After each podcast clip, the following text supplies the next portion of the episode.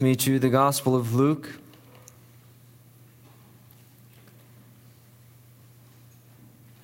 This is not a flashback to several years ago. We are, uh, when we did a series through the, the, the Gospel of Luke, uh, I thought for Installation Sunday would be fitting to revisit a passage we studied uh, way back then. This was about eight years ago. I preached on this text. Um, it's not the same sermon this morning, it is uh, vastly revised uh, but it is the same main idea. And so I thought it'd be fitting to revisit this text again on this installation Sunday. So, Luke chapter 9, verses 1 through 6 and 10 through 17. And as you turn there, I invite you to bow with me as we ask for the Spirit's anointing on His word. Let's pray together. Lord God, as we uh, turn our attention to your word this morning, I, I do pray that you would fill us with your Holy Spirit. Lord, we've already celebrated your faithful provision in the life of this church through the installation of elders and deacons. And I pray now, Lord, that you would continue your, your faithfulness to us and that we would see it, Lord, as we open up your word together this morning.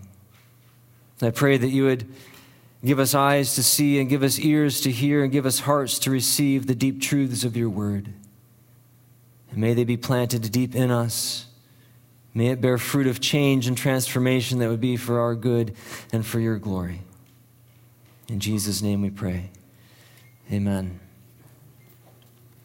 If you are able, I invite you to stand for the reading of God's word, Luke chapter 9, verses 1 through 6 and 10 through 17. When Jesus had called the twelve together, he gave them power and authority to drive out all demons and to cure diseases.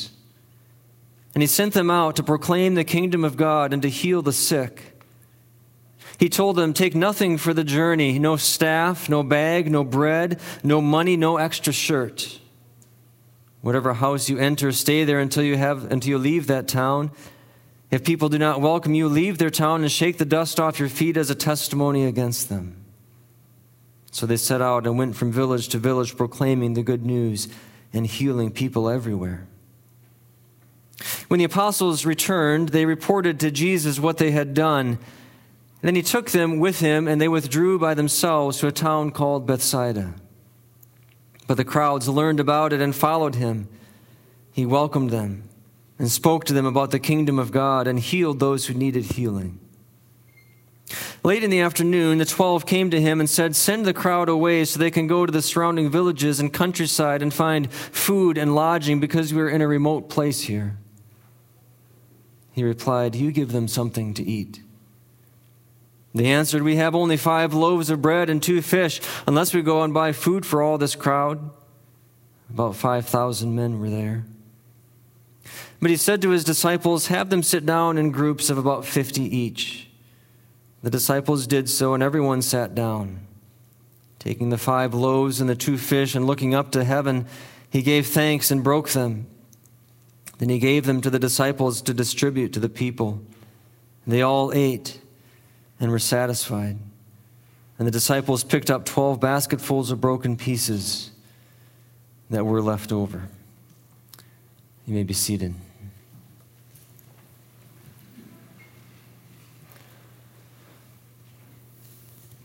The call to discipleship is a daunting call. Jesus said, If anyone would come after me, he must deny himself and take up his cross every day and follow me. He said, Anyone who loves father or mother or son or daughter more than me is not worthy of me. And he said, The world will hate you because of me. To follow Jesus is to walk the hard road of emptying self and loving enemies and forsaking the world and, and seeking first the kingdom. When Jesus calls people to follow him and to serve in his kingdom, it's, it's never an easy call. It often means making a time that you don't think that you have to do things you don't think you can do in order to serve people that you don't even really like. In the first part of our text this morning, we see the demands of discipleship. Now, before we uh, turn there, uh, before we look at that, uh, this text, chapter in Luke's gospel, Luke chapter 9, really marks a turning point, a, sort of a, a shift in, in, in Luke's uh, gospel. Uh, up to this point, the disciples have been following Jesus and, and learning from him. And so they've, they've seen all kinds of, of wonderful and marvelous things that have come through the hand of Jesus. They've seen him heal the sick and, and, and raise the dead and cast out demons and calm storms. And they've been spectators to all of these these marvelous and wonderful kingdom building things. But now, beginning here in chapter 9, uh, Jesus calls them to be more than just spectators. He sends them out to be participants and to begin to do the things that he has been doing. So Luke says that when Jesus had called the 12 together, he gave them power and authority to drive out all demons and to cure diseases. And he sent them out to proclaim the kingdom of God and to heal the sick like a mother bird nudging her fledglings out of the nest, Jesus sends his disciples out into the world. And he's sort of a peculiar thing. He sends them with no provisions. He says to them in verse 3 Take nothing for the journey no staff, no bag, no bread, no money, no extra shirt. You see what, what Jesus is doing is he's stripping away all forms of earthly security and provision. No staff to protect themselves, no bag to bring anything for themselves, no bread to feed themselves, no uh, money to buy anything for themselves, and no extra shirt even to clothe themselves. You see, these five things are, are, are encompass the, the whole of personal provision. And Jesus strips it all away and he sends them out with nothing. In Matthew's gospel, Jesus says that he sends them out like sheep among wolves. Where they'll be handed over to local councils and they'll be flogged in the synagogues. They'll be brought before governors and kings. And when you are persecuted in one place, Jesus said, flee to another. You see, these are the demands of discipleship. The disciples have been watching Jesus reverse the train wreck of human sin, prying humanity from, from the grip of evil one finger at a time. And now Jesus sends them out into the mess to go and do the same. The road of discipleship is a hard road. The faith to which Jesus calls his disciples is a risky faith. And what was true for them is still true for us. The demands of discipleship are still hard. The faith to which we are called is still a risky faith because the kingdom is still advancing and there are more disciples to be made and more battles to be fought. To be a follower of Jesus and to obey that call of to discipleship is to be pulled and stretched and pressed as you serve the church in his name. It is to give more than you have within you to give. It's to sacrifice comforts that you would much rather keep. It is to shine the light of the gospel in dark places, knowing that some are going to hate the light. And the call of discipleship, of course, will look different for different people. It might mean serving as elder or deacon when you don't think that you have the energy or the time to do so. It might mean talking to a neighbor about the good news of Jesus when you don't think that you have the courage or the words to say. It might mean standing up to friends or raising objections at board meetings or speaking out in classrooms, knowing that doing so is going to invite opposition. Whatever the specific nature of the call, the reality of discipleship is that it's hard. Jesus made that very clear from the beginning. He didn't say, Come follow me, it's going to be an easy path. He said, Come follow me, it's going to be a hard road. And sometimes it feels like it's more than we can handle. And if that's where we find ourselves this morning, then we need to hear what Luke says in this text about the miracle of the bread. You see, after sending the 12 out like sheep among wolves, Luke says in verse 10 that when the apostles returned, they reported to Jesus what they had done. And he took them with him, and they withdrew by themselves to a town called Bethsaida. But if you know anything about ministry, you know that when you're in the kingdom building business, uh, you can never really escape the demands of ministry. And so the crowds found out where Jesus was, and they followed him to the place where they had gone to get away. And Luke says that Jesus shooed them away. Said, I just need a little rest. This is my time for a moment, so come back later, call tomorrow. No, Luke says that Jesus welcomed them and spoke to them about the kingdom of God and healed those who needed healing. As always, Jesus was relentless in his service. He just kept on giving when he probably felt like there was nothing left to give. And the day dragged on, and the people kept coming, and the day began to fade into evening. And as the sun got lower and lower in the sky, the disciples began to realize that they had a dilemma. That people were going to need food and lodging. You see, many of the people had traveled great distances to come and see Jesus, and they were in a remote place, so there wasn't exactly a Culver's nearby, and there wasn't a, a Marriott in sight.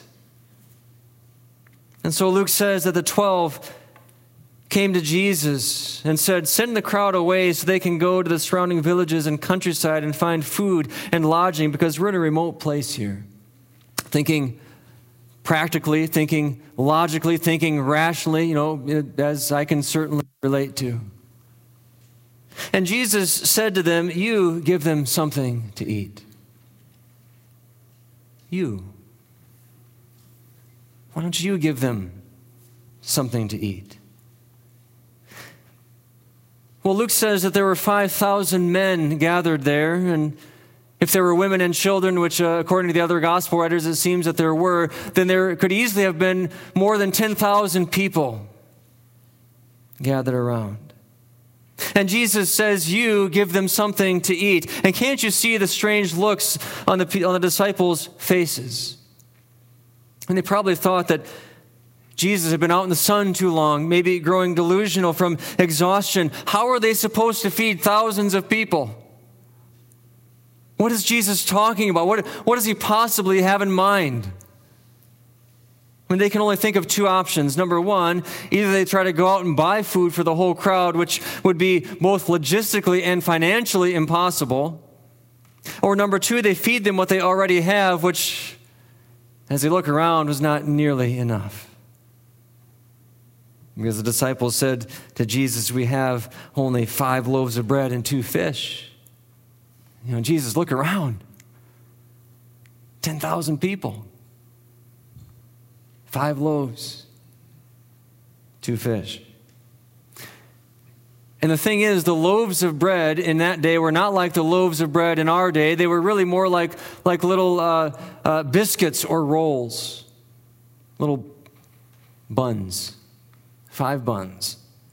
And the fish, according to Mark's gospel and, and, and the gospel of John were, were little fish, like basically oversized minnows. In fact, according to John's gospel, the, the only food that they had, the bread and the fish, was some boy's lunch that his mom had probably packed for the day.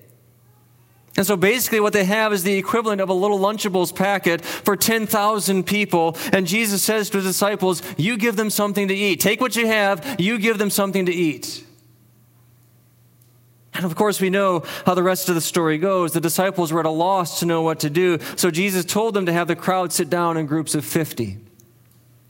And as Luke records it, taking the five loaves and the two fish and looking up to heaven, Jesus gave thanks and he broke them. Then he gave them to the disciples to distribute to the people, and they all ate and were satisfied. Now, we don't know how Jesus did it. In fact, it's, I won't take you in, in too far off track here, but it's, it's intriguing to me to read the lengths to which some so called biblical scholars will go to try to explain how Jesus did this, and, and, biblical scholars who are of the liberal persuasion who don't believe in miracles. And so they, they could go to great lengths to, to give some human or some rational, logical explanation, which is really not logical at, at all. Like they, they will say that maybe Jesus hypnotized them. That these are actual, these are actual words and actual scholarly academic works that, that, that offer these as solutions that Jesus hypnotized them, that he didn't really actually feed them anything at all, but was just teaching them a lesson to be like the rest of the disciples to go without. That maybe the women in the crowd hitched up their skirts and, and ran off to the surrounding villages to get food and bring it back?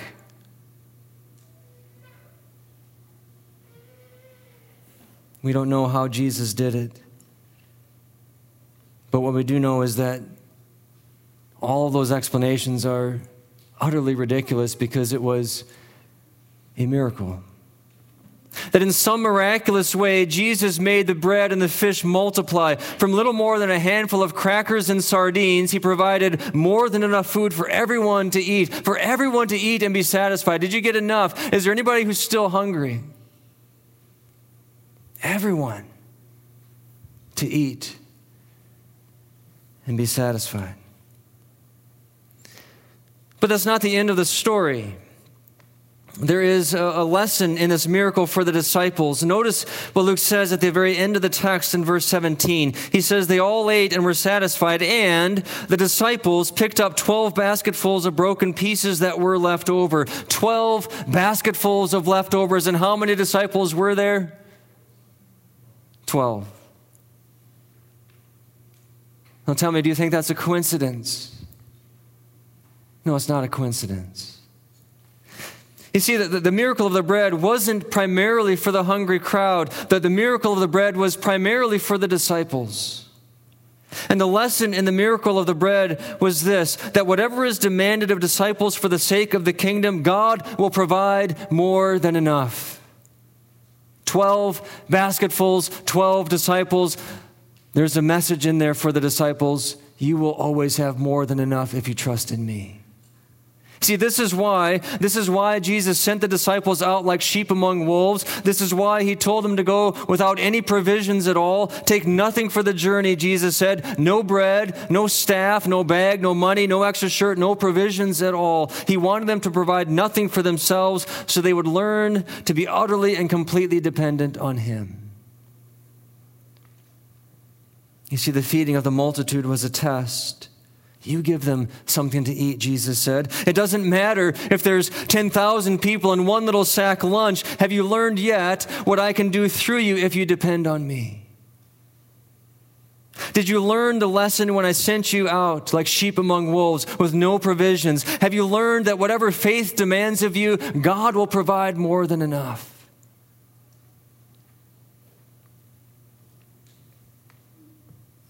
They hadn't quite learned the lesson which is why Jesus did the miracle of the bread. Because they needed to have that lesson ingrained in them if they're, going to go out and serve in His name.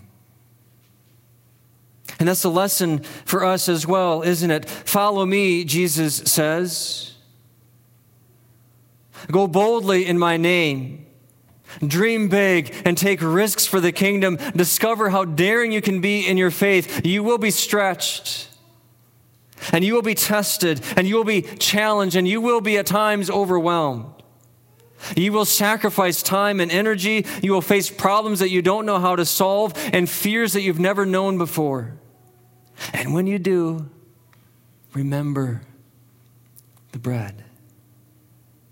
Remember the, the basketfuls of leftovers. Remember how he made something out of nothing and how it was more than enough. That's what God will do for you when you follow Christ and serve in His name. That's what God will do for you when you follow Christ and serve in His name. He will always give you more than enough. You will never spend yourselves beyond what He will supply. You will never empty yourselves beyond what He will fill. You will never give more than what He will replenish. The demands of discipleship are hard. But the provision of God is more than enough. It's more than enough to equip you to serve as elders and deacons and it, or, whatever kingdom ministry Christ is calling you to. It's more than enough to supply the time and the energy that you don't think that you have. It's more than enough to strengthen you to rebuild a marriage that seems beyond repair is more than enough to empower you to forgive what seems to be unforgivable. Is more than enough to embolden you to be a gospel witness when you don't think that you have the gifts or the skills or the words to say. You see, the lesson that Jesus wants us to see in the bread is that we are free, that we are free to spend ourselves in His name, to give more than we thought we could give, to take risks that we didn't think we could take, to venture out into the shadowlands of service where only the most radical Christ followers dare to go. To go out there and to gather the leftovers. Fill up the baskets, Jesus says. Live life on the outer edges. Love those who hate you. Pray for those who persecute you. Befriend those who reject you. Discover the adventure of an untamed life. A life recklessly abandoned to a Christ who never once played it safe. Dare to give beyond what you think you can give, and dare to let go of that which you think you could never do without. The demands of discipleship are hard, but the provision of God is always more than enough. There is, of course, an even deeper lesson in this miracle of the bread. John makes it so clear in his gospel. The miracle of the bread points to Jesus himself as the true bread from heaven. And this is Christ Himself is God's greatest and all sufficient provision. I am the bread of life, Jesus said. Whoever comes to me will never go hungry. Whoever believes in me will never be thirsty. His blood is more than enough, more than enough to purchase our redemption. His body is more than enough to satisfy our deepest hunger. In the words of William Cowper, this is the feast of heavenly wine, and God invites us to sup. The juices of the living vine were pressed to fill the cup. Oh, bless the Savior, ye that eat, with royal dainties fed. Not heaven affords a costlier treat, for Jesus is the bread.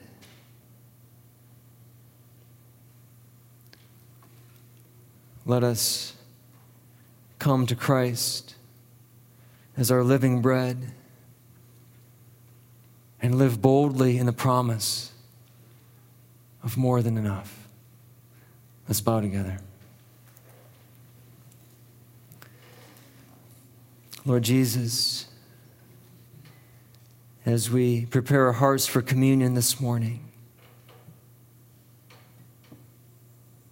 may we come to you with all that we are and surrender all that we would hold on to and all that we might fear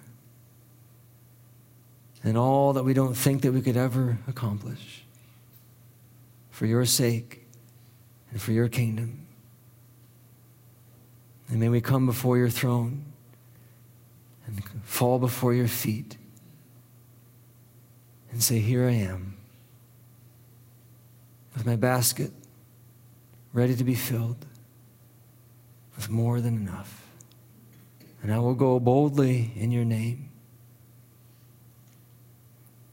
to do what you've called me to do. Lord, hear our silent prayers of surrender and preparation this morning.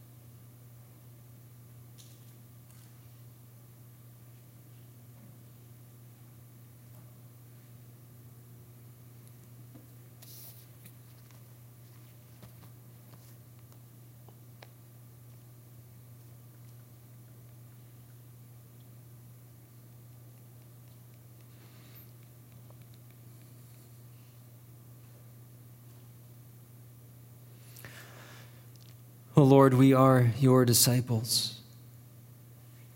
And I pray, O oh Lord, as we come to receive the body and the bread of our living Lord, that you would equip us and embolden us and encourage us in our faith and encourage us in our discipleship. To go boldly, O oh Lord, wherever you're calling us to go, trusting that you will provide more than enough. O oh Lord, feed us this morning as we come to the table of grace. In Jesus' name, amen.